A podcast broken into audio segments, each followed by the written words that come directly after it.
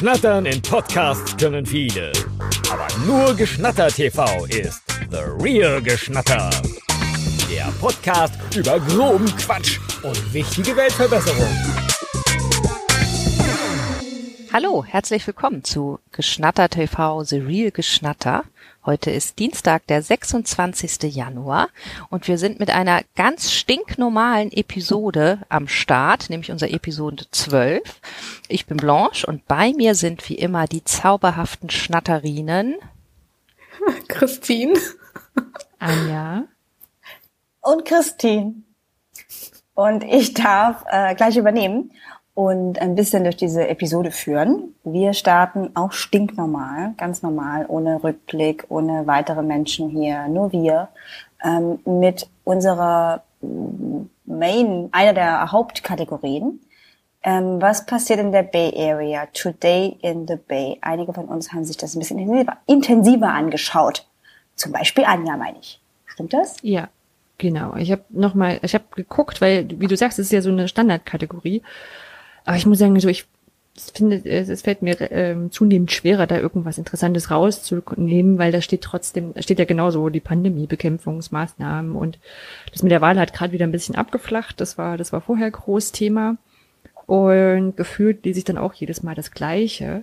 Und diesmal war es nicht ein bestimmter Artikel, sondern eher so ein paar, ähm, bei denen ich aber neulich auch schon, schon hier für Deutschland gedacht habe, Mensch, warum ist denn das jetzt nicht mehr so aktuell? Und zwar geht es um Kultur und kulturelles Leben aktuell zur Pandemiezeit. Das mhm. ist natürlich auch in der San Francisco Bay Area ein Problem und da gab es einen Artikel über Mariachi-Bands. Ähm, also wer das, ihr wisst alles, was alle was Mariachi-Bands sind? Ja. Ihr habt alle Amy McBee geguckt? Nein. Oh, Christi, dann ist schon alle ein Auftrag Mani zum mal, Gucken. Äh, ja. Ähm, ich, ich klicke mal auf den Link, der mir, der uns zur Verfügung gestellt wurde. Ach, oh, ganz dunkel. Ja. ja. Also äh, Mariachi-Bands sind diese, diese mexikanisch-folkloristischen hm. Bands, die so, ähm, die so, die so, die so okay. Sombreros aufhaben und dann Gitarre und so, so, so, wie heißt das, Rasseln?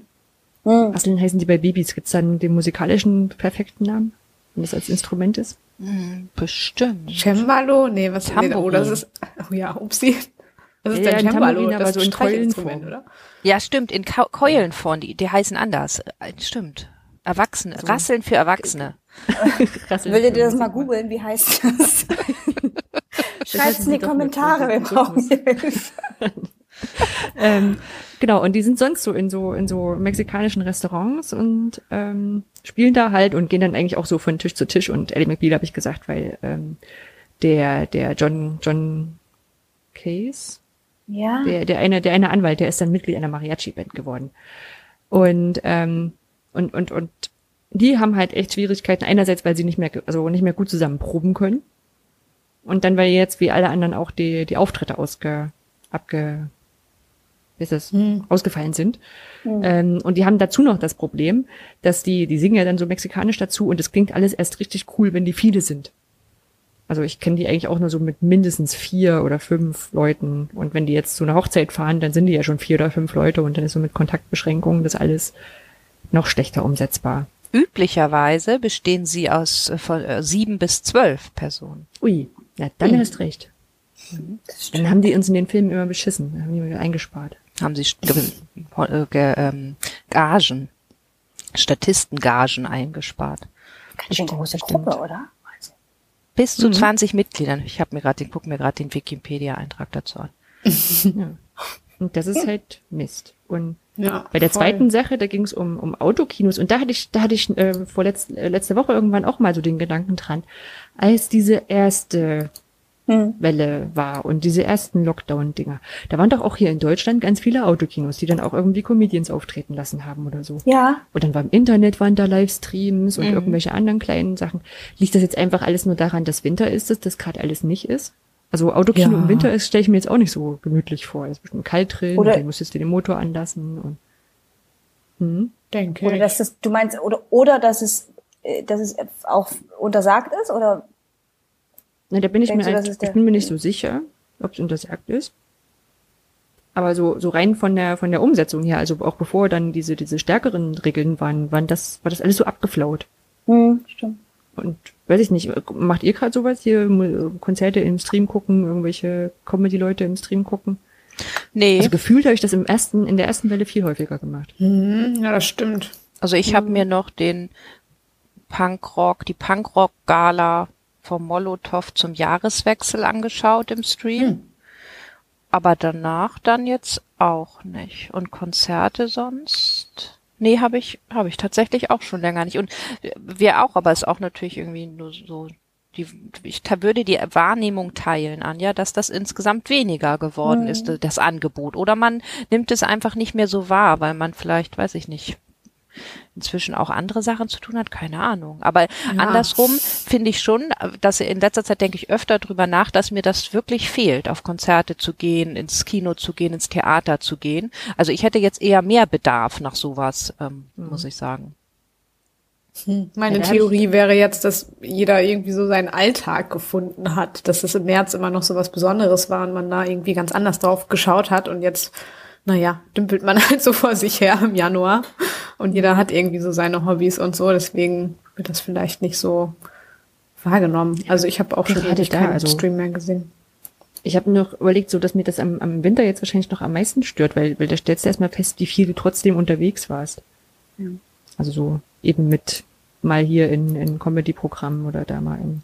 Obwohl das stimmt gar nicht. Ich habe ich hab gestern ein Interview mit einer Autorin gesehen, aber auch eher durch Zufall bei Instagram, weil mir dann das angezeigt wurde, dass sie, also ich hatte die Benachrichtigung. Ist viel stärker als vorher, ne? Also das ja. So stimmt.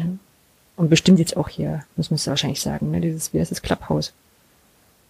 Ja, da könnten wir dann jetzt auch nach unserem Podcast noch eine Clubhouse-Runde machen oder so. Ja, da, einige von uns können. Ja, genau. Wollte deswegen habe ich ja, habe ich auch gedacht, ich frage. wir machen es nicht. Für uns kommt es nicht du in Frage. Du meinst den, die, denen der Datenschutz egal ist, wenn man sein Telefonbuch teilt. Naja, das ist ein bisschen. Also. Naja, erstmal nur für diejenigen mit iPhone ist es doch. Oder ist es inzwischen auf Android? Nee, ist, auch, ist noch nicht Android. Nee, dann könnten nur Christine und ich da sitzen, oder? Ja, das ist ja, ja aber sie wollte, glaube ich, das genau sagen damit. Ach so. Den iPhone-BesitzerInnen, denen der Datenschutz, gleichzeitig der Datenschutz egal ist. Ich glaube, das meinte sie schon verbindend. Oder? Ja, genau, also ich bin, ja schon. Wobei ich sagen muss, ich bin so auch ein bisschen, also neben dem, dass man jetzt sagt, oh, ich kann ja sowieso Android-Nutzer nicht mitspielen, ähm, muss ich auch sagen, so, ich bin vielleicht ganz, sogar ganz froh, nicht entscheiden zu müssen, ob mir deswegen jetzt gerade das egal ist, dass ich die Daten von allen anderen teile. Also. Ich fände das Erlebnis total super, ehrlich gesagt. Eigentlich finde ich das mit dem akustischen voll spannend. Ich würde es mal ausprobieren. Ich kann mir nicht vorstellen, ob und wie das alles funktioniert oder so, aber scheint ja irgendwie. Da hätte ich irgendwie große Lust drauf. Und was mir letztens auch eingefallen ist, ähm, wegen der Einladung, wart ihr bei StudiVZ oder mein VZ? Nein. Mhm. Da musste man auch eingeladen werden. Ich weiß noch, als ich irgendwie in der, ja? weiß ich nicht, elften Klasse war oder so und mich dann eine Mitschülerin zu StudiVZ eingeladen hat und ich mich da schon so mega sneaky gefühlt habe, weil ich ja noch gar nicht studiert habe. Mm, ja, brauchte ich auch eine Einladung. Auch gar nicht mehr. Aber da hast du ja dein Adressbuch nicht teilen müssen. Das ist ja das Problem. Äh, genau, ja. Das, also, ja. Das, ja, das ist ja jetzt wirklich diese eine spezielle Umsetzung und die könnten sie einfach anders machen und dann wäre das auch alles wieder gut. Wie hieß noch dieser Dienst von Google damals? Also das sollte doch auch so ein ähm, so ein Social Media Ding werden ähm, und das hat aber nicht so gut funktioniert. Google Plus, Google Plus, Plus, Plus ja. genau. Ja. Da war das ja auch so. Da, weil es ging am Anfang auch nur auf eine. Ja. Es gab viele von den Diensten gingen am Anfang nur mit Invites, aber eben nicht mit Adressbuchteilen. Das stimmt. Ach so, witzig. Ich dachte, also irgendwie hatte ich Google Plus, dachte ich immer, das kommt automatisch mit einem Google-Konto. Das konnte man gar nicht abstellen. Nee, ja, Circles. Ja, früher hatten wir das, das nicht, Christine. Nee, genau, das gab's früher nicht. Circles. Circles oder so war das, ne? Das haben sie dann abgestellt, weil das sich nicht, weil das nicht funktioniert hat. Das war ah, irgendwie nicht so. Und da musstest du auch eben jemand, musste dich dann einladen und dann, naja. Ich hätte mal Lust, eine, ähm, eine Ausstellung, also online äh, Museumsbesuch sozusagen. Und das habe ich aber noch nicht, immer noch nicht gemacht, eine virtuelle Ausstellung weil ich da, weiß ich nicht, so was richtig Gutes ist mir noch nicht über den Weg gelaufen. Und ich frage mich auch wirklich, wie das funktionieren soll, weil ich, wenn ich so überlege, hier bei uns in Hamburg, die Kunsthalle, das lebt ja schon dann irgendwie sehr davon, dass du das halt äh, sozusagen richtig, was heißt richtig siehst, aber auch ne, die Größe von Kunstwerken zum Beispiel, dass du es anfassen darf man es jetzt nicht, aber man kann nicht näher, näher rangehen, näher raus. Na gut, das könnte man bei einer virtuellen Ausstellung auch. Aber ja, das, das glaube ich, würde mich nochmal interessieren. Aber ich weiß nicht, habt ihr irgendwie eine mhm. gesehen oder könnt eine empfehlen? Ja, ich glaube, das hatte ich sogar mal bei Last Week I Saw, wenn vielleicht, muss ich muss gleich mal gucken. Ähm, es gibt ein ähm, so äh, Street Art Museum in Linz, Mural Harbor, weil da ganz viele Murals auch gemalt werden und ich mhm. kann gleich mal nochmal den Link raussuchen und oh, die ja, haben super. eigentlich eine coole ich glaub, äh, hm? Nee, ist das, ich gucke mal kurz bei unserem Dokument, wenn ich Hm, nee, das würde ich mir mal angucken. Ja, verlinke ich gleich mal, ich guck mal. Ja, es ist dann das halt ganz so nett gemacht. Die Frage, was du aus dem Museum machst, wenn es nicht quasi der Wikipedia-Eintritt äh, äh, mit einem mit einem Bild daneben ist. Ne? Also ich, ich mag ja auch die Webseite vom vom Reichsmuseum in in in in, in Amsterdam, aber ich war auch schon dort. Also mhm. da ist auch ganz viel im Kopf quasi, was da zusammenspielt, ja. glaube ich.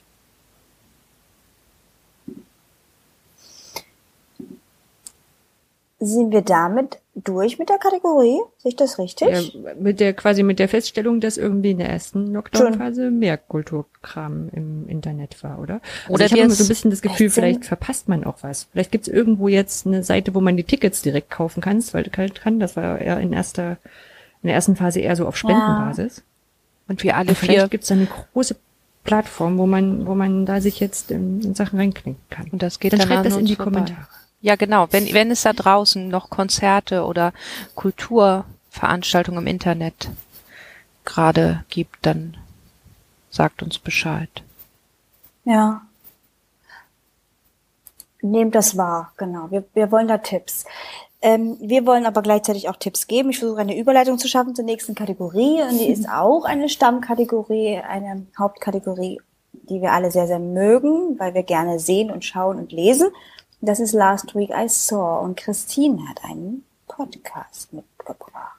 Oh, ich bin schon dran. Mhm. ah, ich muss schnell nach oben springen. Ich habe sogar zwei Podcasts mitgebracht. Das sind äh, zwei Interview-Podcasts und die hängen auch miteinander äh, zusammen, weil den einen habe ich kennengelernt, äh, weil ich den anderen höre. und zwar ähm, handelt es sich einmal um äh, Deutschland 3000. Das ist äh, mit Eva Schulz. Das ist ein äh, Funkformat und ähm, ich glaube, mit den YouTube-Videos versucht Eva Schulz ein bisschen ähm, die Politik Deutschlands für politikinteressierte Jugendliche darzustellen. Und ähm, der Podcast in sehr ja, knackigen YouTube-Videos und der Podcast gibt nochmal die Möglichkeit, ähm, in einem längeren Gespräch Leute kennenzulernen. Und ich finde es richtig super, weil ich sie ähm, so ein bisschen als, also kennt ihr Eva Schulz? Mhm. Ja. Ja, super. Okay, genau. Also ich finde, sie ist irgendwie so eine tolle, ähm, ja, Vorreiterin ist jetzt das falsche Wort, aber ist halt irgendwie so eine, als Frau eine super tolle Persönlichkeit in den Medien, äh, die auch irgendwie ernst genommen wird und gar nicht so im Entertainment-Bereich. Und ich mag sie einfach total gern und mag auch total, wie sie äh, Leute interviewt und Fragen stellt und dann eine Verbindung herstellt und äh, hör ihr einfach super gerne zu. Genau, das ist quasi einmal der Podcast und da hat sie äh, ganz unterschiedliche Leute interviewt. Also Dunja Hayali war da mit bei, mit Hund. Das war gerade so die erste Corona-Folge auch. Olli Schulz, ähm, Larissa Ries, Ingo Zamperoni hat sie auch interviewt, aber auch genauso Nura von ehemals Ja Sixten. Also es, es geht wirklich ähm, ja, sind sehr diverse Gäste und das finde ich sehr, sehr spannend. Und äh, genau, sie redete ungefähr eine Stunde mit denen und ähm, fragt natürlich auch immer nach deren Politisierung und so. Also es ist schon auch immer so ein bisschen politisch. Ähm, man lernt aber auch ganz viel von den Leuten kennen, finde ich total super. So, und das ist ganz witzig, weil der zweite Podcast äh, ist äh, die Nils Bokelberg-Erfahrung. Ähm, und zwar äh, hat Nils Buckelberg auch seit kurzem einen Podcast und mich hat's total gefreut. Also äh, ein Interview-Podcast. Der hat ja mit Gäste, also er ist ja seit Jahren bei Gästeliste Geisterbahn und ähm, ihr, kennt ihr Nils Buckelberg? Ich weiß immer nicht, in was ja, für ich überlegt, das war einer, ja. der mal bei Viva, hat der mal bei Viva ja. moderiert? Ja, ja, genau. Der hat irgendwie schon ja. gefühlt mit elf angefangen bei Viva. zu arbeiten. Wahrscheinlich war er 14 oder 15 oder so, genau. Also mit der war einer der ersten Viva-Moderator innen äh, und ist auch ja ist irgendwie sehr divers im Medienbereich auch unterwegs. Und auch ihm höre ich unglaublich gerne zu, weil er auch irgendwie so eine rheinische Frohnatur ist. Das höre ich ja sonst irgendwie, also ich habe kenne wenige Leute aus dem äh, äh, geografischen Bereich und äh, ich mag den einfach total gern. Und auch der stellt mega die coolen Fragen, ist super Musik interessiert und hat bei seinen Interviews immer so mega den Musikfokus äh, und äh, Eva war bei ihm halt zu Gast äh, und deswegen habe ich das äh, habe ich gesehen, dass er quasi einen Interview Podcast hat. Und das ist irgendwie witzig, weil die auch beide recht ähm, identische Interviewgäste haben und ähm, ja, aber immer noch mal eine andere Perspektive mit reinbringen. Also wenn man Interview-Podcasts äh, mag aus Deutschland mit spannenden Gästen, dann kann ich die beiden sehr empfehlen. Einmal Deutschland 3000 von Funk und quasi Nils Bokelberg Erfahrung. Das hört ja. sich spannend an. Ja, kann man, kann man so weghören. Ich mag Nils Bokelberg auch schon, schon ganz lange. Und ich noch ergänzen, dass ich dem auf Instagram folge und der macht immer mal ein, ich weiß gar nicht, der das nennt, frag mich was oder erzähl mhm. mir was oder sowas. So eine Kategorie. Und dann gibt er so Tipps fürs Leben.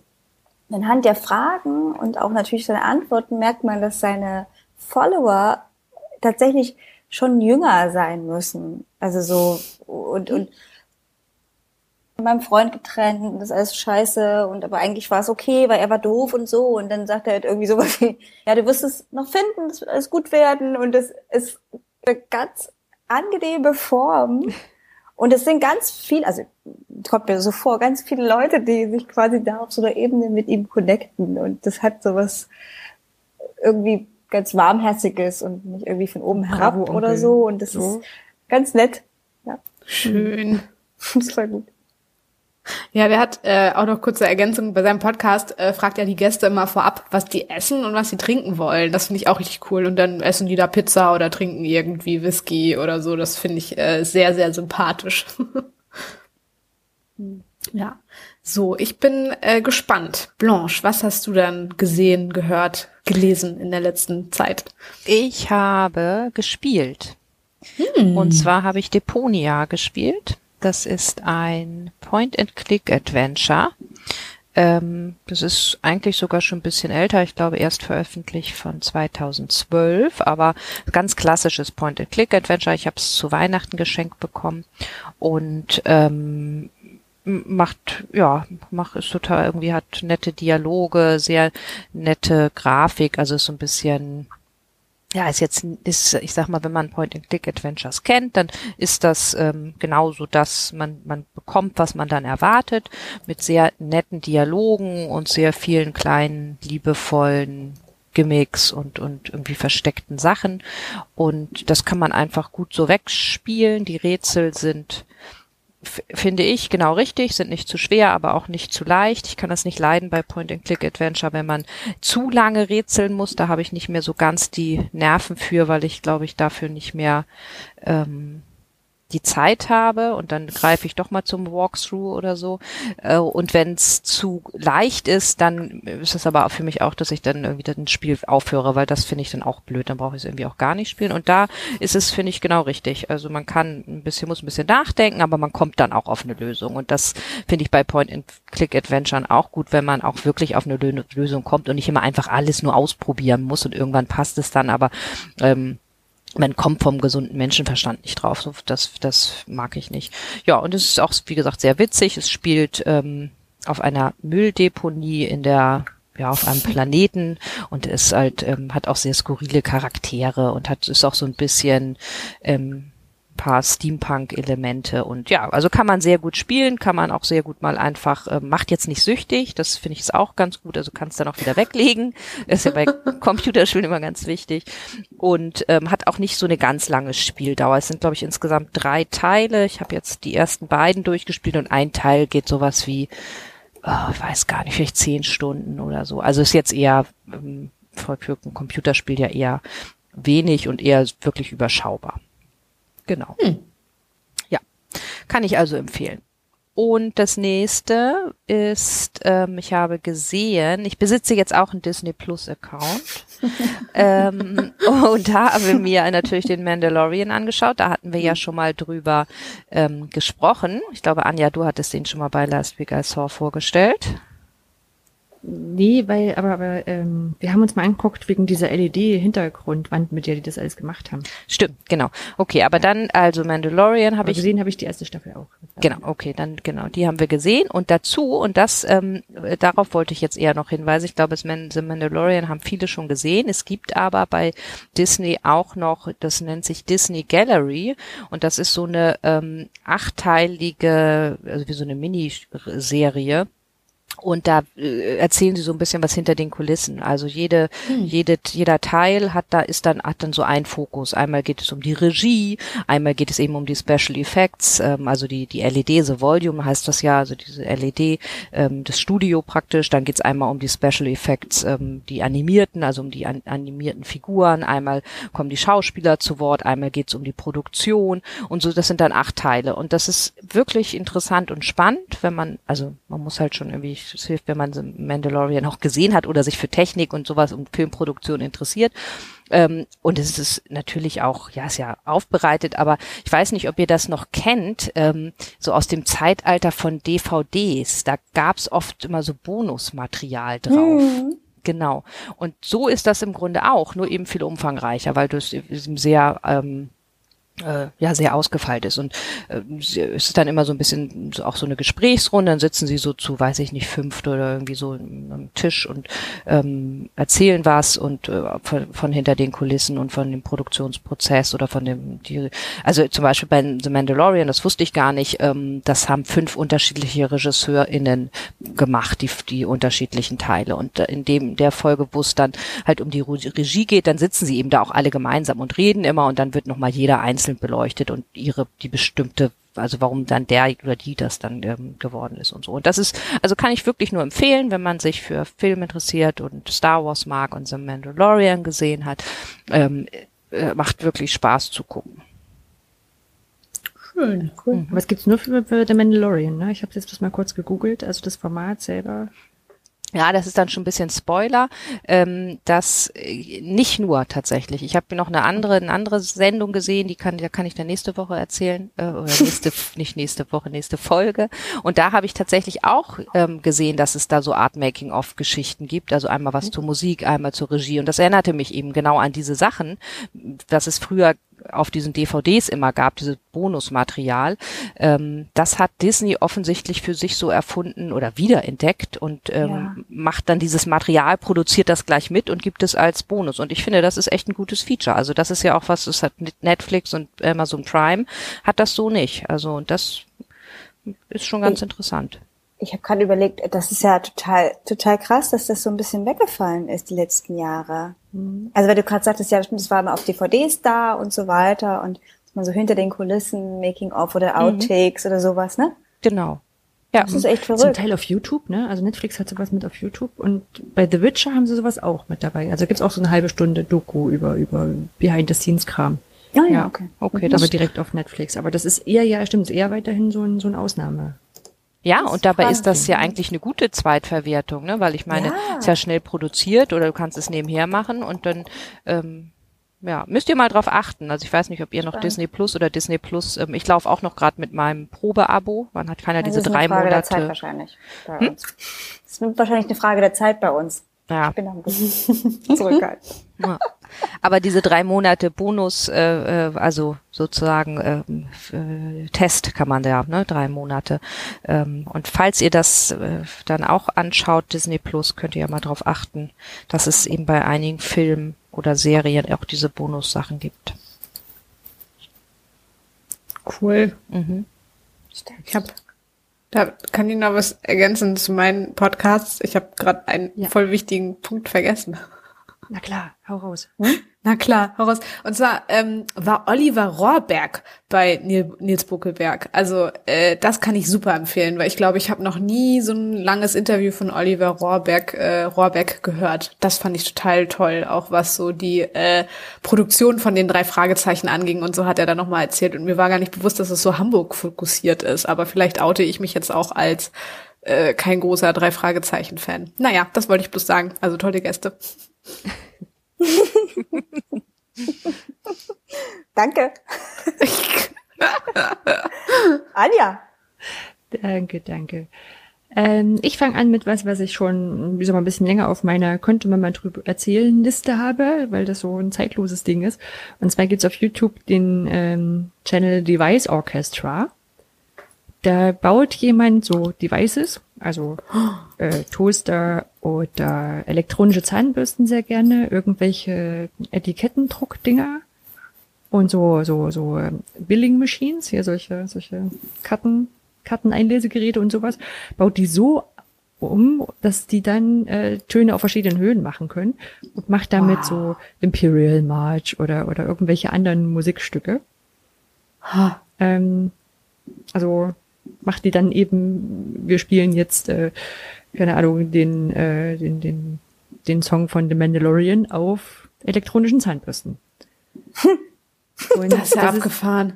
Ist total cool. Und also nach einer Weile hast du es verstanden, dann findest du es einfach nur noch niedlich.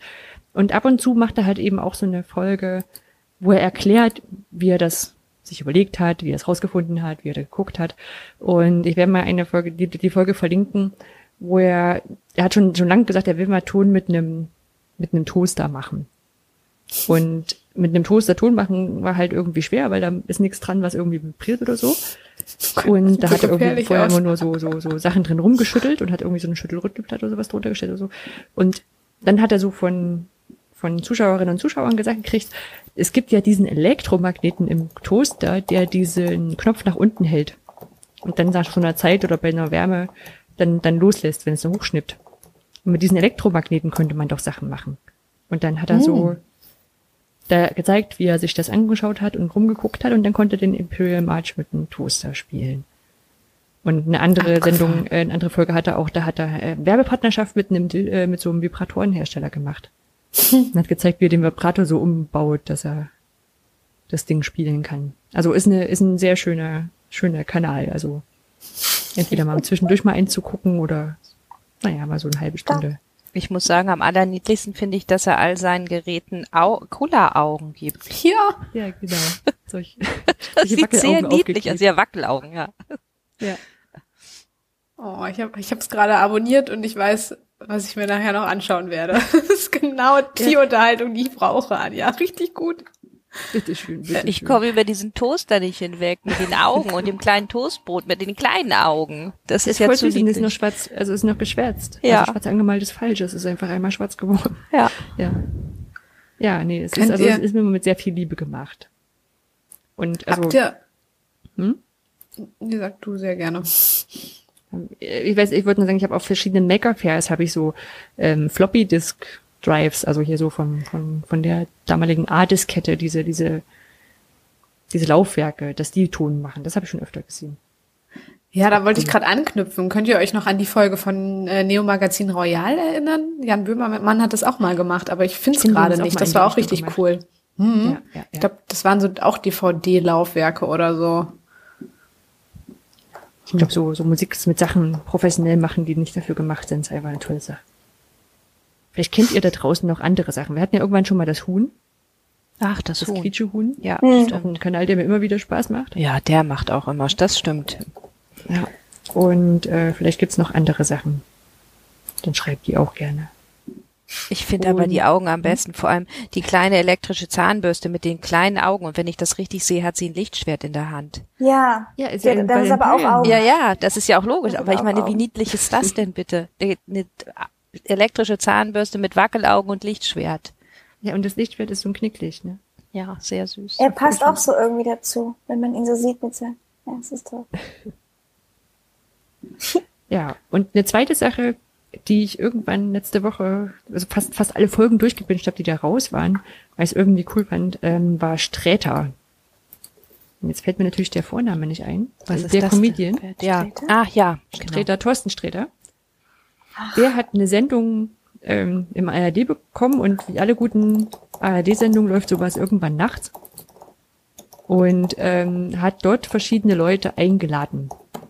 Und man merkt so richtig, also ich weiß gar nicht, welche Folge die erste ist, aber die, äh, die Sendung ist losgegangen, ähm, wahrscheinlich im ersten, in der ersten Welle.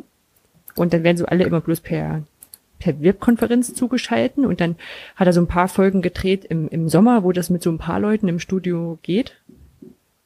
Äh, und Man merkt aber auch schon noch dieses hier Begrüßen mit, äh, mit, mit, mit Ellenbogen und so ein Zeug. Ähm, also das, man merkt das irgendwie auch raus, dass das so ein, so ein, so ein ganz schwierige Aufnahmesituationen waren. Und der hat also so, so eine schöne Mischung zwischen eigenen so Sketchbeiträgen, aber auch äh, Gästen und Gästen, die er da hat. Ähm, das ist sehr schön, weil ich, also ich finde ich finde den seinen Humor gut, weil der sich nicht so, nicht so über andere erhebt. Ich weiß nicht, wie man das richtig gut ausdrückt. Hm. So, der macht sich immer viel, wenn er sich lustig macht, über sich selber lustig. Und in dem Kontext ähm, hat er sehr oft, also fast jeder Sendung hat er Tino Bommelino dabei. Das kann sein, dass ich den schon ein paar Mal erwähnt habe, weil der gut ist. Und also das er ein ist oder in dieser andere Mal. Sendung gut, der macht solche, der macht solche Flipchart-Nummern, in denen er zum Beispiel praktische Tiere zeichnet. Und da kann ich, da ist mir in letzter Zeit auch wieder aufgefallen, dass er ganz, ganz tolle Sachen auf seinen Twitter und und Facebook äh, nee, und Instagram-Account macht. Und ich werde da mal verlinken. Er hat zum Beispiel niedliche Face News äh, gemacht. Dann hat er so die Tagesschau-Seite umgestellt und zum Beispiel so mehr Beschäftigung für Babys. Ähm, als als als als äh, Tagesschaubericht gemacht. Hier die neuen Homeoffice-Verordnungen soll Arbeitnehmer dazu bewegen, ihren Nachwuchs in den Arbeitsalltag zu integrieren.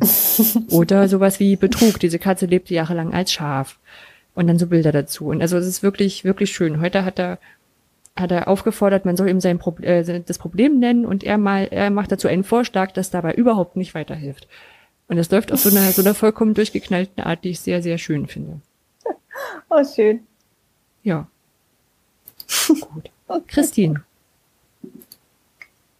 Ähm, ich habe familienbedingt ähm, ja auch viele, schaue ich einfach viele Sachen, die eher so für Kleine sind. Und es ist ja meistens auch eher so gemaltes. Und dann habe ich irgendwann gesagt, okay, ich brauche mal Menschen an mein sechsjähriges Kind gewandt. Ich möchte gerne mal eine, eine Serie sehen mit Menschen drinne. Und dann haben wir uns geeinigt und dann haben wir Bibi und Tina geguckt. Hm. Bibi und Tina nicht als ähm, also Bibi Blocksberg und dann irgendwann gab's ja dann als Hörspiel auch Bibi und Tina, Amadeus und Sabrina, also die Pferde dazu. Bibi ist weiterhin Hexe und hat halt jetzt Pferde immer mal auf einem Bauernhof und so weiter und das gibt's auch schon als Hörspiel. Jetzt gibt es das aber als ähm, Serie, Regie für Detlef Buch. Ähm, und Film, äh, bitte? Sind das nicht Filme? Habe ich auch gedacht. Das Das nicht ist ein Filme? Film. Ach so, ja, es, ja, es gibt es gibt ursprünglich einen Film und jetzt gibt es aber eine Serie, also eine erste Staffel und die haben wir Ach, jetzt angefangen. ah, uh, ich werde erklären sollen, genau. Ich kenne die Filme gar nicht ähm, und aber ich sozusagen habe nur gesagt, ich brauche mal so ein bisschen ähm, und ich habe also jetzt Baby und Tina die erste Staffel geguckt und ja, es ist es ist so ein bisschen niedlich, weil ähm, ich gemerkt habe, dass es da nochmal anders ist weil ich, die fangen halt tatsächlich zwischendurch zum Beispiel an zu singen, ja. Und es ist halt, wenn es eine Disney-Sache wäre, dann wäre das irgendwie natürlicher, wenn man plötzlich anfängt zu singen, wenn man würde es irgendwie erwarten, wenn man einen Disney-Film oder eine Serie guckt. Aber plötzlich ist es, ich merke, dass ich so ein bisschen auch, vielleicht bin ich auch einfach in einem anderen Alter, ich bin halt nicht die Zielgruppe und es ist auch manchmal so ein bisschen niedlich und peinlich und es Jungs gegen Mädchen und es ist so ein bisschen hi.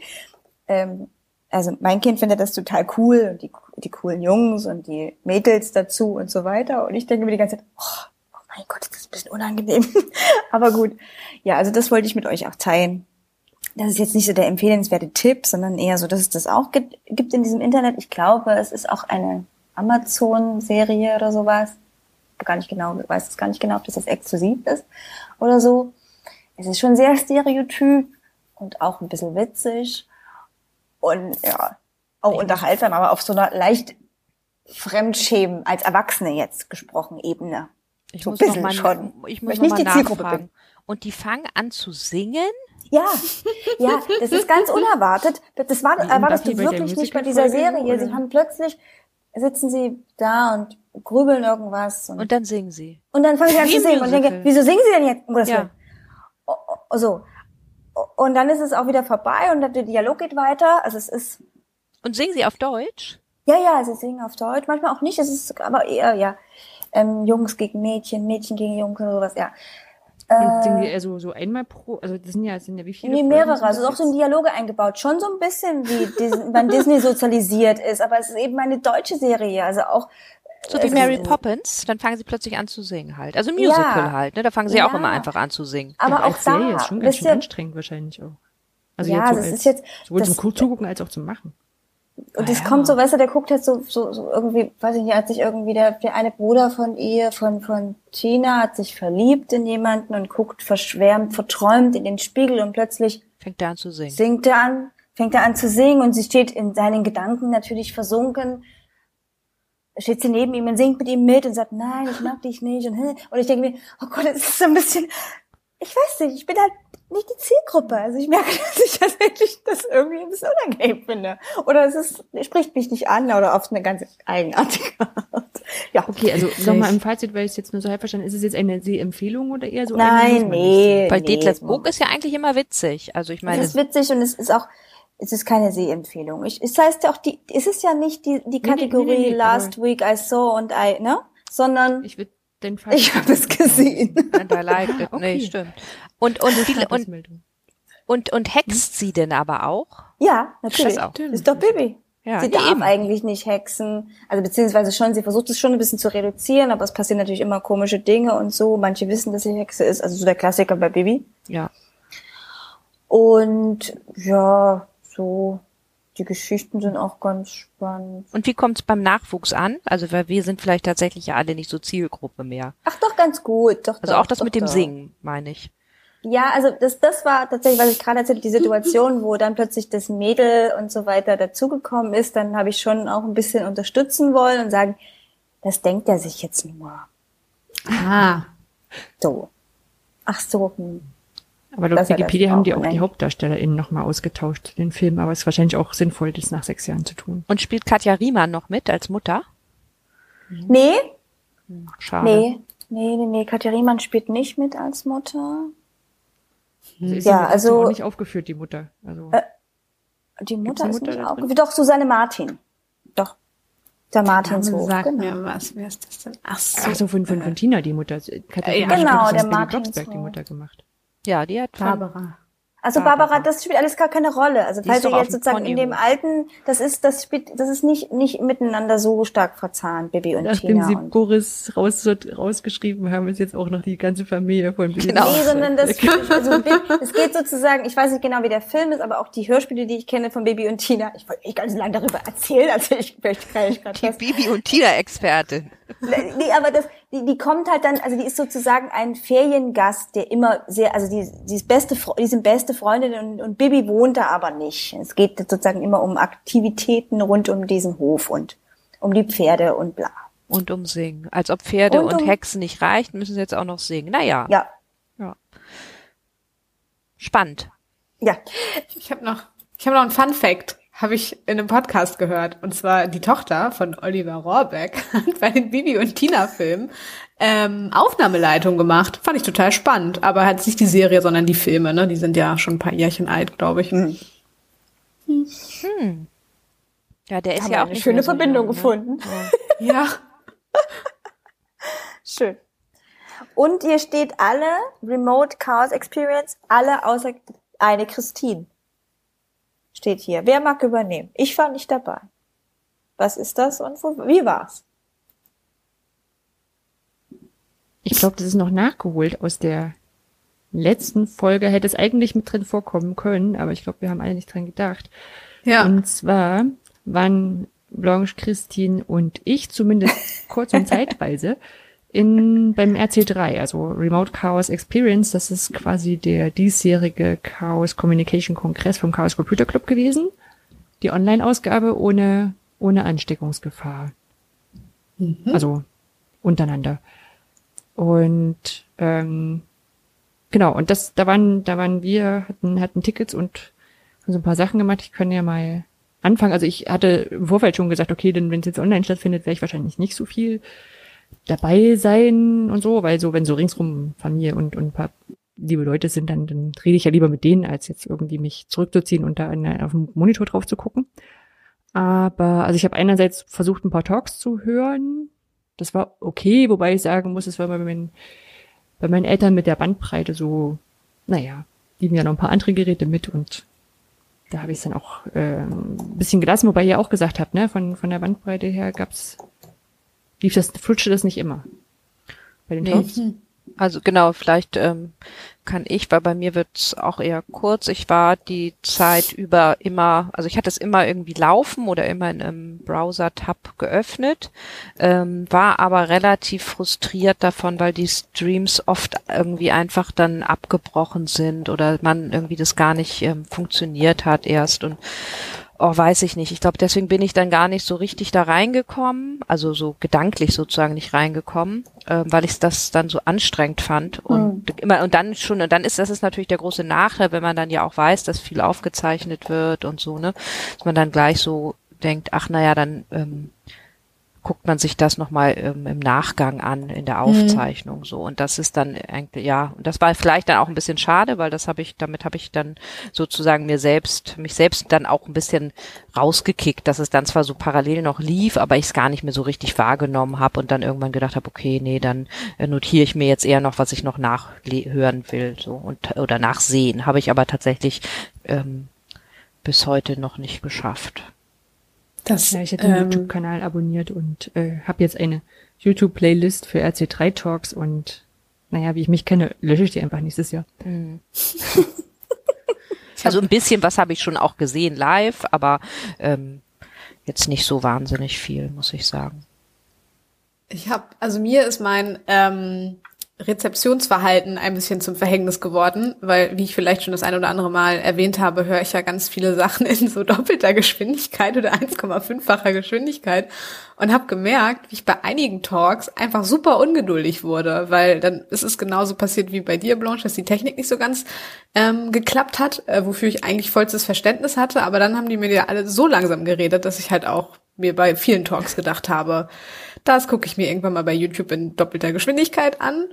Und ähm, ich hatte, ich war habe ewig lange gebraucht, um in die 2D-Welt zu kommen. Also das war irgendwie ganz gut, weil ähm, die unterschiedlichen Assemblies, das sind ja sozusagen die lokalen Chaos Computer Club Gruppen, konnten sich da eine 2D-Welt ähm, erstellen selbst und ähm, es gab aber auch zentrale Bestandteile in der Welt, glaube ich. Das war halt echt so eine 2D-Welt mit so einem kleinen Avatar und so. Und das hat bei mir ewig lange gebraucht, bis ich da endlich mal mich einloggen konnte, weil die das natürlich von der Infrastruktur auch mit äh, also quasi ad hoc auch mit ähm, gewartet haben und so und da natürlich ganz viel erstmal ausprobiert wurde.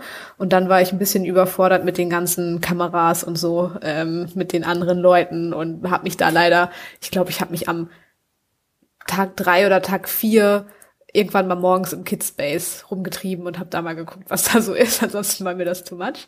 Ähm, ich war aber noch im Untertitelteam, im Subtitles-Team. Das war total cool. Das kann ich auch sehr empfehlen. Mir war nämlich gar nicht bewusst, es sind noch super viele Talks ähm, aus den letzten Jahren, die noch untertitelt werden können. Und ähm, das hat irgendwie voll Spaß gemacht mit dem mit, mit dem Team irgendwie, weil wir da dann also da hatte ich dann habe ich neue Leute kennengelernt und das war irgendwie ich habe mich so zurückversetzt gefühlt in meine Teenager-Jahre, wo ich in irgendwelchen Musikforen abgehangen habe und da immer mit Leuten geschrieben habe, die ich eigentlich gar nicht kannte. so war das hier auch, aber die waren alle super nett. Mm, und ein Talk, der richtig gut geklappt hat ähm, vom technischen her und den ich auch so total gut ähm, ausgestaltet war, war der von den radikalen Töchtern. Das ist quasi eine ausgegründete Organisation vom Zentrum für politische Schönheit. Und äh, das kann ich auch sehr empfehlen. Da fand ich nämlich die Idee äh, dahinter ganz gut, weil sie nämlich meinten, na ja, wir wollen jetzt unseren politischen Aktivismus aus der Hauptstadt Berlin raus in die äh, ländlichen Gegenden äh, des Ostens bringen, um da schön äh, Action zu machen und Workshops zu geben und so. Ähm, und das fand ich super cool. Kann man auch auf der, kann man auch über die Instagram-Seite folgen. Ähm, ja, genau, deswegen. Das, ähm, also das war so der Talk, der mir hängen geblieben ist. Stark. Voll cool. In dieser 2D-Welt bin ich auch eine Weile rumgelaufen. Also ich habe mir einen Nachmittag da mal genommen und habe da mal rumgelaufen, habe mir die angeguckt, habe aber also wieder auch das Ding, ne? Also war da bei meinen Eltern und äh, habe dann auch Kamera und Mikrofon gleich erstmal blockiert und mich da auch nicht anquatschen lassen von den Leuten. Also ich fand die, die, die Möglichkeit gut, ne? Also es war halt so ein, wie so ein großes Wonder Me ähm, mhm. Rumlauf-Ding und wenn du mit Leuten aneinander gestoßen bist, dann hast du, hat sich halt viel die, die Kamera angeschalten und dann konnte man sich so zufällig halt unterhalten. fand ich eine, eine schöne Idee, hat jetzt nicht gut bei mir gepasst, aber fand ich insgesamt eine schöne Idee und ich hätte es auch schön gefunden, wenn ich so quasi zu Hause alleine in, in wenig Leute angucken Zeiten gewesen wäre. Also von daher ist das, fand ich das echt eine schöne Sache. Und die Leute haben das echt schön ausgestaltet. Mhm, also bei voll. den Hexen, äh, äh, also vom, vom wieder den Hacker Hackspace äh, in Hamburg, Hexen mit H A E C K, ähm, Mhm. was nicht mit X. Und ähm, und die, das sah alles aus wie so ein Hexenhut und die hatten dann auch so ein so eine Bibliothek mit feministischer Literatur und die, die vom äh, von den nordischen Hackspaces, die haben dann nur kleines Lübeck nachgebaut. Also das war echt, echt alles sehr schön. Krass. Und das wird dann gewesen sein wie beim richtigen Kongress, da wird man tausend Sachen nicht gesehen haben. Hm, voll. Ja. Ja, auch so kleine Mateflaschen und so. Also es war echt richtig cool eigentlich. Aber weiß ich nicht, irgendwie war mir das ein bisschen too much. Ich war nicht bereit dafür. Ärger mich auch so ein bisschen, weil das, glaube ich, so eine einzigartige Erfahrung eigentlich war, da in dieser 2D-Welt einzutauchen. Ähm, naja, ja, aber ist jetzt halt so. ja. Okay. Hier steht noch ein Exkurs. Fettes Ah. Brot. Ja, das war nur das, äh, ich habe nochmal äh, verlinkt ein Beispiel. Ich hatte, hab rausgesucht, es hieß das Geek Caster von äh, Jan Böhmermann mit Neo Magazin Royal. Und da hat er, genau, und da hat er diverse, ähm, also Manu Diao waren da, irgend so ein Indie-Sänger, den ich nicht kannte, und Fettes Brot mit Jein unter anderem. Und ich weiß gar nicht, äh, da sind halt, es, ist so, es knüpft so ein bisschen quasi an Anjas Last Week I Saw an. Ah, okay. Ja. Wunderbar. Dann haben wir nicht nur bekannte, sondern auch neue Kategorien. Und ähm, Christine hat eine mitgebracht. ja. Es geht um historische Fakten, aber um noch ein bisschen mehr. Ja, wir haben gar keinen richtigen Namen für die Rubrik, ne? Also der englische Name wäre Historical Facts About Time That Will Blow Your Mind. Ähm, ich kam tatsächlich darauf, weil ich ähm, mal wieder ein YouTube-Video geschaut habe über die Illusionen der Zeit und da waren dann so abgefahrene Verhältnisse drin. Also wann quasi äh, Begebenheiten oder Anlässe, historische ähm, Situationen in Bezug zu anderen Sachen stattgefunden haben. Und das fand ich irgendwie sehr abgefahren, weil manchmal hat man gar nicht so die Perspektive und äh, dachte, das wäre doch ganz spannend, äh, das mal mitzubringen. Und jetzt ist es ein bisschen so, dass jede von uns so ein bis zwei Fakten, schauen wir mal, ähm, vorstellen wird. Und ich bin ganz gespannt, was ihr euch da rausgesucht habt. Und dann können wir da ja mal ein bisschen äh, drüber reden und gucken, ob das wirklich so mindblowing ist. ähm, ja, Christine, magst du mal anfangen? Was, was, was gibt's bei dir? Was gibt's bei mir? Ich habe ähm, euch mitgebracht das Betty White. Betty White ist ähm, eine der vier Golden Girls und das ist die nette Süße von denen. Erinnert euch an die vier? Die nette Süße? Nein, ich habe das nie Ja. geschaut. Die auch noch lebt, glaube ich. Ich glaube, alle anderen, ich weiß es nicht ganz genau. Betty White jedenfalls ist älter als geschnittenes Brot. Oh. Herrlich, oder? Also Entschuldigung, aber das ist doch was ich witzig. Nee, Entschuldigung, muss mich hier entschuldigen. Sondern es gibt, da steht eben auf dieser Seite, die wir sicherlich auch verlinken werden, dass das geschnittene Brot ähm, 1928 ähm, also erfand, also jemand erfand. Ah. Ähm, und äh, und äh, Betty White 1922 geboren wurde. Das heißt, als Kind hat sie kein Also Brot gegessen. Also ist, Kein da steht dann auch da, es gab es natürlich schon früher, aber nicht in so vorgeschnittener Form. Vorgeschnitten. Also diese vorgeschnittene Form, dass man das also auch vielleicht auch sicherlich käuflich erwerben Die haben kann. das dann schon so in, in, in, in, in Scheiben geschnitten und Wurst. Ich denke, sie werden es schon in Scheiben geschnitten haben, aber ich glaube, vorgeschnittene Form, ich, ich nehme an, dass es irgendwas mit kaufen, dass man es in geschnittener Form vielleicht kaufen kann oder so. Und vielleicht, ja. Also steht jetzt nicht, ich hätte, ich hätte ein bisschen über, äh, überlegt, dass es ein, ein, ähm, ein Gerät ist, aber da, davon stand jetzt nichts da. Ich bin jetzt auch nicht in die Tiefe gegangen, aber der Fakt an sich ist, ist mindblowing. Ja, also absolut mindblowing, finde ich auch. so Verhältnismäßigkeit. Und vor allem, dass sie auch, also sie lebt noch tatsächlich und sie macht auch noch so ein paar ähm, Sachen. Ich nehme sie immer mal so on the fly war und ist 1922 geboren. Das ist doch verrückt, oder? Ja, Ja, das ist Rose, echt krass. Oder? Bei den Rose, Grünen- genau, Rose, ne? Rose, Rose, Rose, genau, Rose. Tja. Wer noch? Christine? Ja, ich übernehme mal. Ich habe zwei Fakten.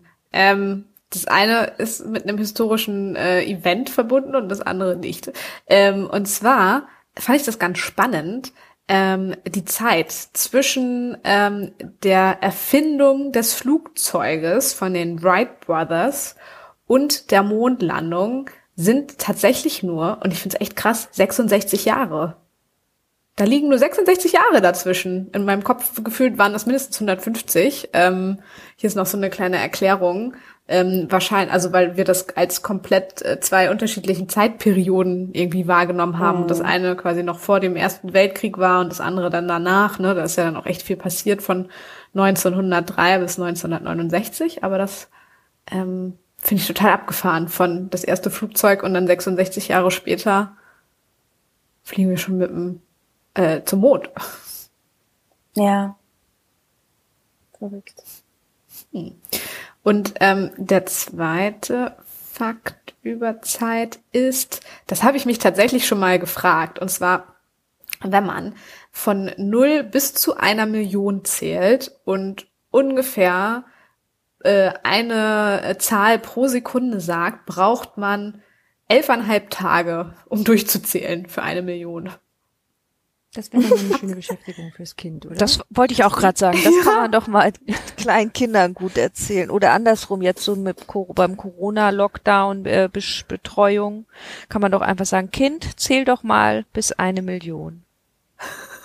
Das ist echt krass. Und eine Billion steht hier, würde ein und, eine Billion würde sein, 31 Jahre und 251 Tage dauern. Aber mir fällt es schwer, mir eine Billion vorzustellen. Und es gibt doch so Schnellsprecher. Können die das denn schneller? Oder nicht? Oder ist es nur, weil das wir... hast du hinten. Nach dem Motto so, der Preis für den schnell, ja, ich schaff's unter sieben Tagen. Ey, Leute.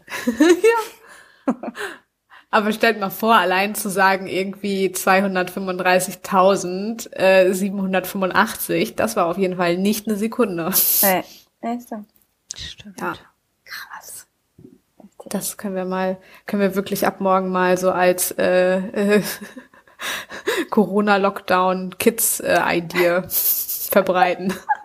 Das ist eine gute Idee. Ja.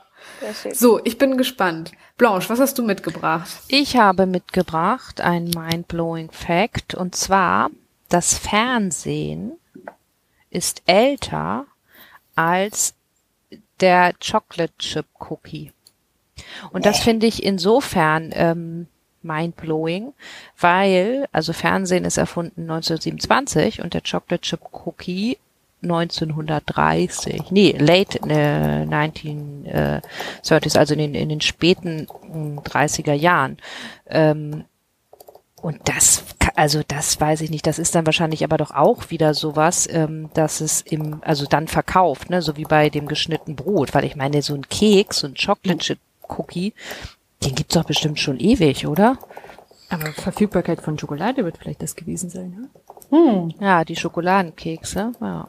Aber die späten 30er Jahre, das kommt mir trotzdem irgendwie, weiß ich gar nicht. Das wäre auch witzig. Ob man das nicht nochmal recherchieren müsste, ob das wirklich so ein Fakt ist, der auch stimmt. Ja, aber es ist schon sowas, wo das Besonderes war, wenn du Schokolade mitgekriegt hast, oder? Wenn du jetzt die ganzen Zweite Weltkriegsfilme kennst. Und der Amerikaner Aber vielleicht gibt ist dann es dem, dem kleinen Jungen ein Stück Schokolade. Ja, aber da hat's doch vorher die Schokolade schon gegeben. Ja, Aber die Schokolade im Keks ist dann das Besondere. Ja, aber damit backst du doch dann nicht. Vielleicht, weiß nicht.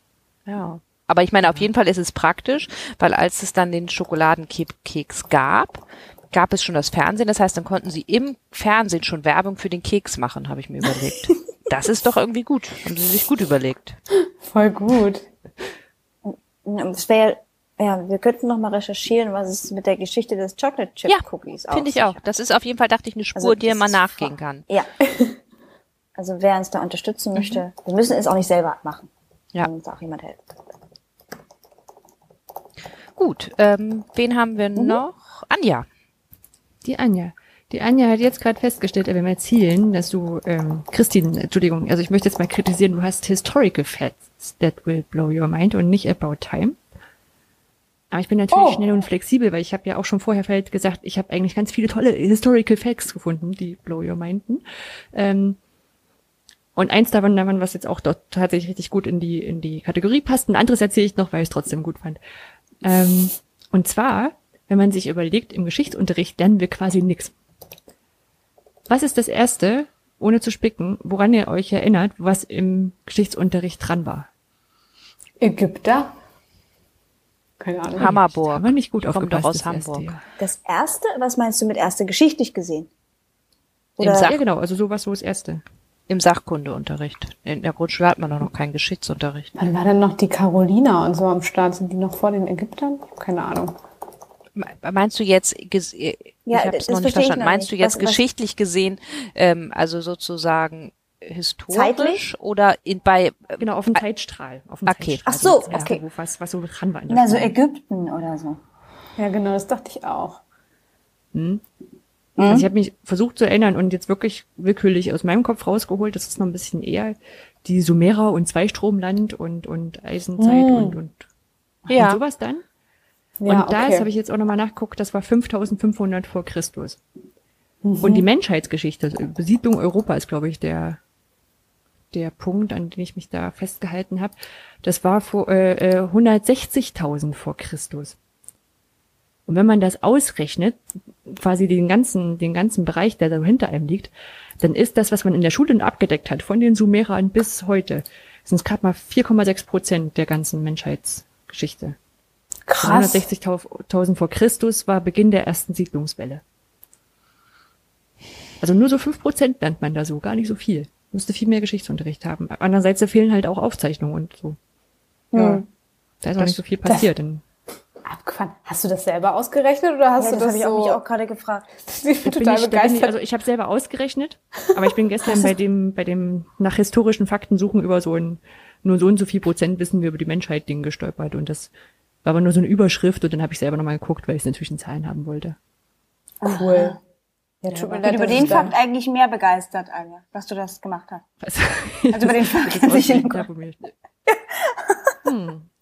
Stark. Ich find's super. Gut, zweite Sache, die schnell erklärt ist, auch mit Zeit, äh, dass der Dosenöffner sehr viel später erfunden wurde als die Dose. Wusstet ihr, ne? Ja, das wusste ich auch. Ja. Nee, was? Also, ich habe gerade irgendwie voll den ja. Knoten Was? Also, ja, wie hat man denn Dose Konservendose, die Konservendose wurde 1810 erfunden. Und der Dosenöffner, also hier dieses einfache Gerät, wo du dann so dran rumdrehst, das wurde erst äh, 1855 erfunden. Also Boah, was? 45 Jahre später, genau. Und Aber wie? Haben, wie wurden dann Dosen aufgemacht? Das finde ich ja Laut Wikipedia mit einem verfügbaren Schneid- und Schlagwerkzeug, genau. vor allem mit starken Messern. Ja. Das habe ich schon mal irgendwo gehört. Mm, das finde ich okay. richtig witzig. So. Stark. Und jetzt ist die Frage, ob wir noch wissen wollt, was der Froschtest ist. Das war eher ja. das, was ich ja. gedacht habe, dass Doch, es um Geschichte schon, geht. Und zwar Froschtest habe ich jetzt, ich habe also last week I saw, ja, ich habe auch äh, Charité geguckt die Serie. Und dann war in der zweiten Staffel waren die, waren die Nazi-Zeit in der Charité dran. Und der Froschtest war die Methode rauszufinden, ob du schwanger bist. Und zwar in den frühen 19. Jahrhundert, 1900 und bis 1960er. Das wusste ich auch. Da wurde ein Frosch ge Bitte? Das wusste ich auch, aber ich überlege gerade woher. Ja, weiß ich nicht mehr. Weiß ich, aber wusste ich irgendwie. Mhm. Was, was ja, die eine wollte wissen, ob sie... Ich wollte gerade sagen, tell me more.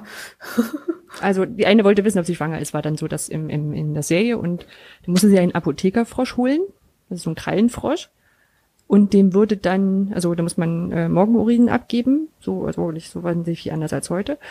Und dann wurde den, das ich glaube, unter die Haut gespritzt, war dann, glaube ich, das präzise schon und in der Wikipedia habe ich gelesen, die wurden auch zum Teil nur reingesetzt. Und wenn die dann ein, zwei Tage später anfangen, die weiblichen Frösche ähm, leicht zu bilden, dann ist die Frau schwanger.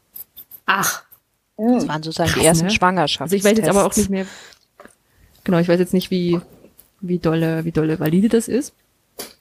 Oh. Also, ob das bei, bei wie viel, wie, bei wie vielen falsch positiv das ausfällt. Aber das fand ich irgendwie, dachte ich so, ein Frosch? Was? Also aber klar, ich, ich meine, das wenigstens schöne Frösche gewesen. Es gibt ja so Kröten, das weiß. Ich bin ja eigentlich kein mhm. Froschtyp. Und als ich das nachgelesen habe, für welche Zeit das galt, also ich dachte so, ja, was hat man denn vorher noch gemacht, bin ich aufs Museum für Verhütungsmethoden gestoßen. Mhm. Das kann ich mehr, in Wien ist das. Und da stand drin, dass man vorher, ne, durch verschiedene andere Sachen, und die waren halt alle auch nicht sicher und haben halt so bei zwei Dritteln hingehauen, das hat so gereicht. Und da war noch vom Zwiebeltest und vom Knoblauchtest die Rede. Gott, ich bin gespannt. Und zwar, Zwiebeltest gab es schon bei Hippokrates. Ich würde mal einfach spoilern, dass der wahrscheinlich nicht so viel gebracht hat. ähm, da sollte man sich über Nacht eine kleine Zwiebel in die Scheide einführen und ich dachte schon, no way. Äh, und wenn man morgens aus dem Mund riecht nach Zwiebeln, dann hat es quasi einmal, dann konnte es einmal durchwirken, die Luft durchziehen, der Geruch durchziehen, deswegen bist du nicht schwanger. Und das Ganze oh hatten aber Gott. die Franzosen wohl als Knoblauchtest bis in die 18, äh, bis ins 18. Jahrhundert. Ach du heiliger Bimbam. So. Oh Gott, oh Gott. Ein Hoch auf den Fortschritt, sage ich nur. Ja, ja echt. Ja. So, also ich habe ja an der Kategorie sehr viel Spaß. Wir können das weitermachen. Ich finde total gut. Spannend. Ja. Also zumindest wenn wir es auf, auf Geschichte ausweiten. Und das lassen wir jetzt mal ein bisschen wirken und wir machen aber auch ein bisschen weiter gleichzeitig und kommen zurück auf ähm, schieben noch hinten ran eine altbekannte Kategorie, die wir alle sehr, sehr mögen und die heißt, wie macht ihr das so, Blanche? Genau. Wir haben ja gesagt, dass wir dieses, diese Ausgabe ein bisschen auf die Zeit achten. Deswegen mhm spiele ich einmal Zeitwächterin. Wir sind jetzt bei einer Stunde so in etwa. Ähm, und wir haben eine Kategorie oder eine Frage, sonst ähm, ist es doch nicht so ganz stinknormal. Normalerweise würfel ich ja. Aber ja. diese Frage ist uns quasi zugetragen worden. und ähm, deswegen dachten, haben wir einstimmig entschieden, dass wir sie, ähm, dass wir nicht würfeln, sondern dass wir einfach diese Frage machen. Und zwar lautet sie, wie und wo kauft ihr im Moment Dinge ein? Ähm, ja. Und ich würde einfach mal sagen, Christine, willst du vielleicht mal anfangen? Du meinst mich, ne? Mhm. Ja, ich habe, ich bin ja letztendlich, um das auch ganz offen zu sagen, die Initiatorin gewesen und habe zwei quasi Rants. Das eine beginnt natürlich in diesen Zeiten vorrangig. Wir machen alles oder vieles online und so weiter. Und in der Vorweihnachtszeit und auch jetzt geblieben ist tatsächlich, auch wenn ich eben noch von einer Serie gesagt habe, wie absurd, ne? Eine Serie erzählt habe, die auf Amazon lief, ist die wirklich die zunehmende Genervtheit, dass überall Amazon ist. Also wenn ich irgendetwas suche, also etwas zum Kaufen, gehe auf eine, über eine Google-Suche, werde ich immer wieder zu diesem einen Anbieter gelockt innerhalb von Anbieterseiten bin ich sofort auf einem günstigeren, geh doch auch über, über Amazon, da wirst du es finden. Teilweise gibt es solche enormen Preisunterschiede, dass ich quasi auch da nicht nur, dass es schneller geht, dass es äh, äh, noch mehr Angebot gibt und dass es günstiger ist. Es ist so omnipräsent, dieses Unternehmen, dass ich so genervt bin und mir dann tatsächlich, das ist der zweite Rand, vorgenommen habe, okay, ich werde ganz konsequent mir die Zeit nehmen, wirklich in Amazon vorbei und so weiter. Das habe ich schon vor Weihnachten. Das hat schon ganz gut geklappt. Und jetzt war es tatsächlich in zwei Beispielen so, dass ich es so nervig fand, überhaupt online zu shoppen, dass ich dann in mich reingehört habe, dass ich es eigentlich nie mochte. Also ich, hm. ich mag einfach nicht mehr. Ich, ich habe mich noch nie erlebt, dass ich irgendwie sage, ach, lass doch mal bei, bei was soll wie die alle heißen, Zalando, About You, irgendwas, mal so ein bisschen shoppen. Ich habe das noch nie gemacht ich habe meistens so zweckorientiert irgendwie was bestellt und dann war ich auch genervt, wenn es nicht gepasst hat, dann habe ich vercheckt zurückzuschicken. Also so eine bin ich. Und dass ich aber dann echt nicht schnell zu meinem Ziel komme, sondern irgendwie so lost bin in diesen Dingen. In, hab festgestellt, um deine Frage zu beantworten, wie und wo kauft ihr im Moment? Ja, ich kaufe online, sehr reduziert, sehr zweckorientiert und genervt. Und ihr so? Ja. Bei euch? Ich kann, ich kann, mach gerne sonst weiter. ähm, ja, also ich glaube, bei mir ist auch sehr zweckorientiert. Also ich habe ähm, hab kein Amazon-Konto. Ähm, seit, also ich hatte mal eins, aber seit Jahren nicht mehr. Und äh, kaufe grundsätzlich super wenig auch irgendwie ein. Ähm, und wenn dann, also dass ich überlege gerade, was so das letzte war, was ich mir bestellt habe, und das waren so Sportklamotten beziehungsweise, nee, stimmt gar nicht, jetzt nochmal eine Sportmatte und das würde ich dann immer, also kaufe ich dann immer direkt bei den Anbietern. Also ist jetzt auch fraglich, inwiefern das besser oder schlechter als Amazon ist. Aber wie kriegst ähm, du raus, wer jetzt der tolle Sportmattenanbieter ist? Ja, das ist tatsächlich eine gute Frage. Da habe ich natürlich meine äh, Freunde gefragt, was sie empfehlen können und ähm, habe quasi so auch nochmal, also ich hatte erst überlegt, ob ich eine Yogamatte kaufe und habe dann bei Yogamatten recherchiert und bin dann aber trotzdem zu einer Sportmatte gekommen und habe dann einfach Erfahrungswerte. Darf ich gefragt. ganz kurz nachfragen, hast du bei dieser Recherchieren und hier und da, hast du daran Freude? Ähm, nee, ich bin dann, gehe dann immer so down in so ein Rabbit Hole und dann fällt mir während der Recherche dann immer auf, was ich dann eigentlich auch noch berücksichtigen könnte, wenn ich wollte. Also weißt du, bei mir ist es dann immer so ein Learning und dann mache ich das so ein bisschen und äh, nö, kann mich dann immer hm. nicht so richtig entscheiden. Aber also, ich finde es nicht nervig, hab da jetzt auch nicht so viel Spaß dran. Ist halt einfach so. ja. Ähm, Genau, und was wir jetzt aber gerade ausprobiert haben, jetzt irgendwie zum dritten Mal oder so, ist tatsächlich schon äh, Lebensmittel ähm, online zu bestellen. Da gibt's in Hamburg was ganz Tolles, nennt sich Frische Post. Da kann man auch, also es ist quasi dein äh, Bioladen, also die haben nicht nur Bioprodukte, die man ähm, halt sich einfach in einem Abo zusammenstellen kann oder halt auch ohne Abo. Und das ist super convenient, weil alles, was ich im Bioladen bekomme, auch so an Klopapier und so weiter, kann man sich da einfach kaufen, was ich total toll finde. Ähm, ist aber auch dementsprechend teuer. Das wäre jetzt quasi nochmal so meine Alternative. Das habe ich gemacht vor Weihnachten auch, um dann wirklich Kontakt noch echt wenig zu reduzieren. Ja. Und bei euch so, Anja? Auch ganz unterschiedlich. Also ich muss sagen, ich bin, bin, bin lange Zeit bei Sachen, die ich online gekauft habe, äh, Amazon-Käuferin gewesen. Einfach, wie soll man sagen, bewusstseinslos für die ganzen Probleme, die das ja so gesellschaftlich auch mit sich bringt. Also war halt bequem, hat super funktioniert. Mache ich auch heute noch ab und an. Aber ich habe jetzt gerade so im letzten, vielleicht im letzten Jahr oder so auch viel geguckt, so wenn, wenn es irgendwie einen Direktshop gab, dort zu bestellen oder bei, bei, bei Büchern dann oder bei, bei, bei, bei Merch von KünstlerInnen bei denen auf der Seite zu bestellen. Weil es mhm. ja letztendlich egal ist, von wo aus mir das losgeschickt wird und wenn es keine großen Versandkosten gibt und da ist ja mittlerweile der Preisdruck auch ähm, gekommen, ist es gar nicht so schlecht. Und da habe ich, ähm, also ich habe es noch nicht genutzt, weil, äh, weil ich es erst entdeckt hatte und seitdem nicht wieder Bücher bestellt habe.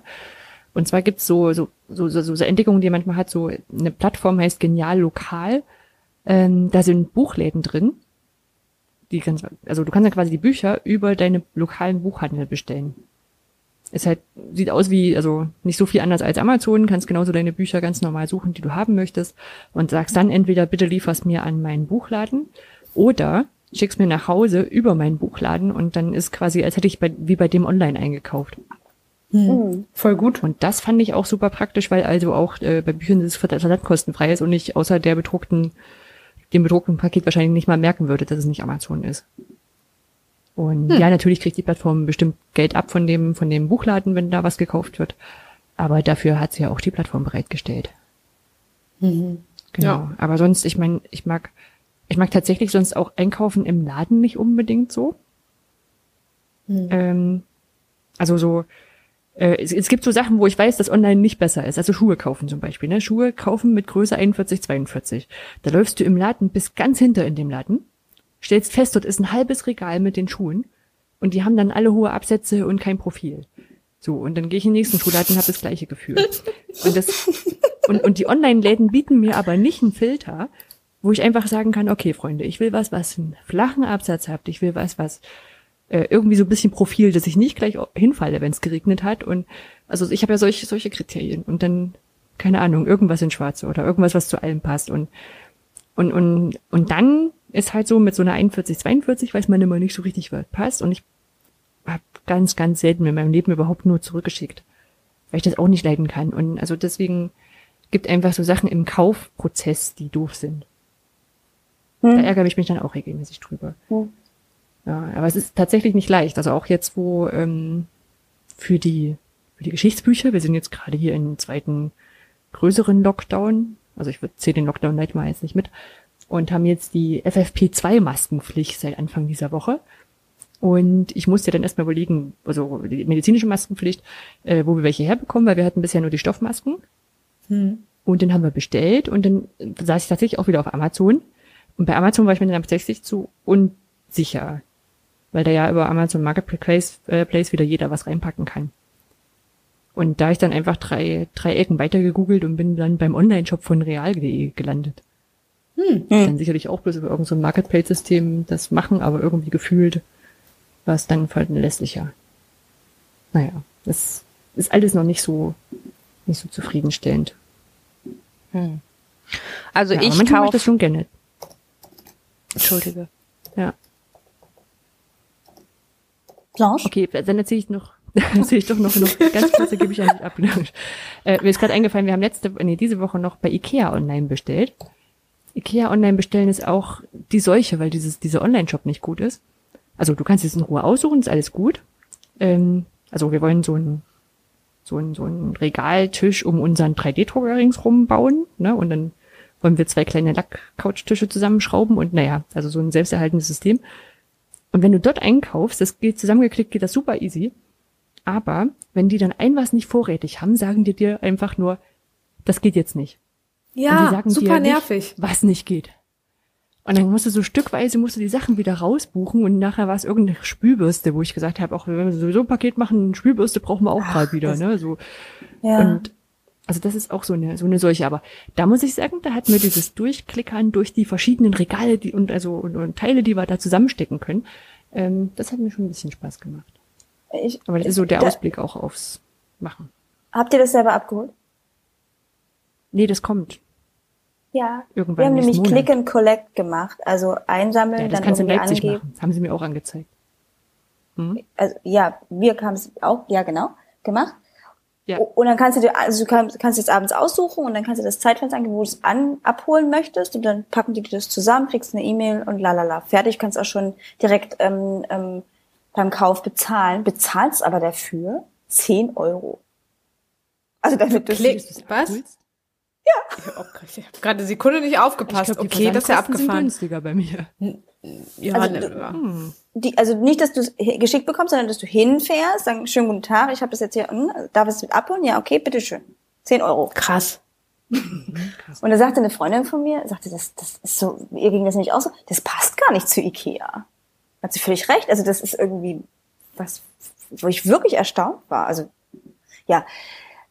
Das nur by the way. Blanche möchte, glaube ich, auch was erzählen.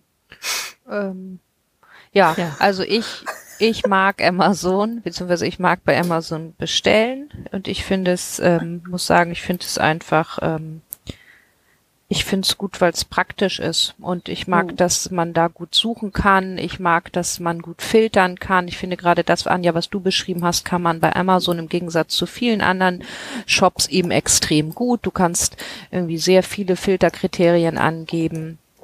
Ähm, und das finde ich alles gut. Man kann Sachen zurückschicken, obwohl ich das versuche. Also ich bin nicht so jemand, der sich ähm, möglichst, also so auf, auf, weiß ich nicht, so Leute, die, weiß ich nicht, dann so zur Ansichtssachen sich liefern lassen, das mache ich jetzt nicht. Aber wenn man mal dann drei Größen und so. Ja, ne? ja, wenn man sich mal was da kauft, dann könnte man und es ist doch irgendwie mal oder es passt nicht, also im Sinne von, also Klamotten bestelle ich da jetzt nicht, aber ähm, so weiß ich nicht, man irgendwie, keine Ahnung, oder es ist kaputt oder es ist ähm, wie auch immer. Auf jeden Fall kann man das dann erstaunlich gut äh, und wirklich ähm, einfach ja zurückgeben. Und das mag ich und ich mag auch, dass Amazon sich versucht weiterzuentwickeln, ob das jetzt ähm, unterschiedliche Paketboten sind, also Dienstleister mit dem eigenen, aber jetzt auch mit der neuen Funktion, dass sie sagen, ähm, dass man es in, ich glaube, UPS-Stores bieten das an, da kannst du deine Sachen dann zu UPS bringen, du musst sie nicht mal einpacken. Und das hat dann den Vorteil, dass ähm, über diese Stores die Sachen gesammelt zurückgeschickt werden, also sozusagen Trans Transport, Transportweg äh, zu minimieren. So und das ist schon was, was ich ähm, was ich gut finde. Da, ähm, mhm. So war ne, so bei jeder Bestellung inzwischen denke ich schon, oh je, dafür dann jetzt extra bestellen, das ist doch Quatsch. Ähm, mhm. Oder auch wenn man was zurückschicken schickt, denke ich, na ja, huch, aber dann das zurückzuschicken. Insofern finde ich sowas schon gut. Ich weiß schon, dass das alles nicht so ganz politisch korrekt ist mit, äh, ist mit Amazon, aber ähm, ich bestelle da gerne.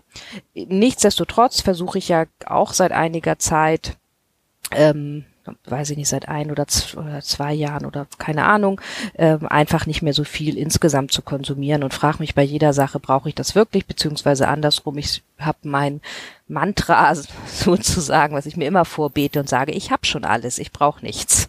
Und ähm, ja. das versuche ich wirklich äh, mir bei jedem Kauf oder bei jeder Sache oder auch beim Einkaufen, also auch vor dem Lockdown schon, wenn ich in Geschäften bin und irgendwas Impulskaufmäßiges machen will. Das funktioniert für mich gut, mir dann immer zu sagen, nein, du hast schon alles, du brauchst das nicht. So, weil ich schon denke, man hat irgendwie viel zu viel und umso älter man wird, umso mehr sammelt sich ja auch an. Ich bin auch eine große Freundin von immer mal ausmisten und sozusagen wieder Ballast loswerden.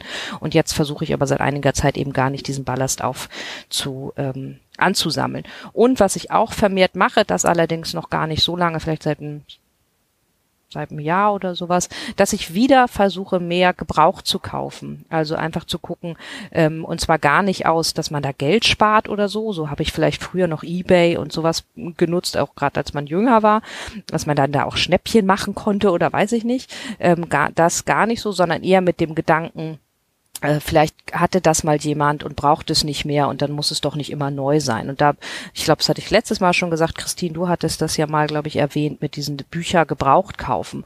Und das mache ich jetzt, ähm, das war irgendwie so ein, ein guter Tipp. Das mache ich jetzt ähm, seit einiger Zeit auch. Wenn ich ein Buch kaufe bei Amazon, dann versuche ich, gucke ich halt auch, ist das nicht auch gebraucht zu über hm. den Marktplatz zu bekommen. Und zwar dann eben mit dem Hintergrund, dass man da nicht extra neues Buch also sozusagen kaufen und eins neu produziert werden muss. Und das finde ich eigentlich, ähm, ja, das äh, finde ich eine ganz gute Herangehensweise. Hm. Gut. Ja. Ah, schön. Ähm, wir hatten uns ein bisschen vorgenommen, etwas kürzer zu werden. Ich weiß gerade nicht, ob es uns gelungen ist. Ich, doch. Doch. Ja, ich gucke auch gerade. Ja, doch. Ein bisschen. Insofern, ja. bisschen. Ähm, ich denke, das ist ein guter Abschluss. Ähm, ich bedanke mich sehr bei euch und danke, danke an die, die zugehört haben. Ja, vielen Dank. Gegenseitiges. Danke. Danke, danke, danke. Und danke. Äh, wir sagen Tschüss und bis zum nächsten Mal. Bis dann. Tschüss. Tschüss.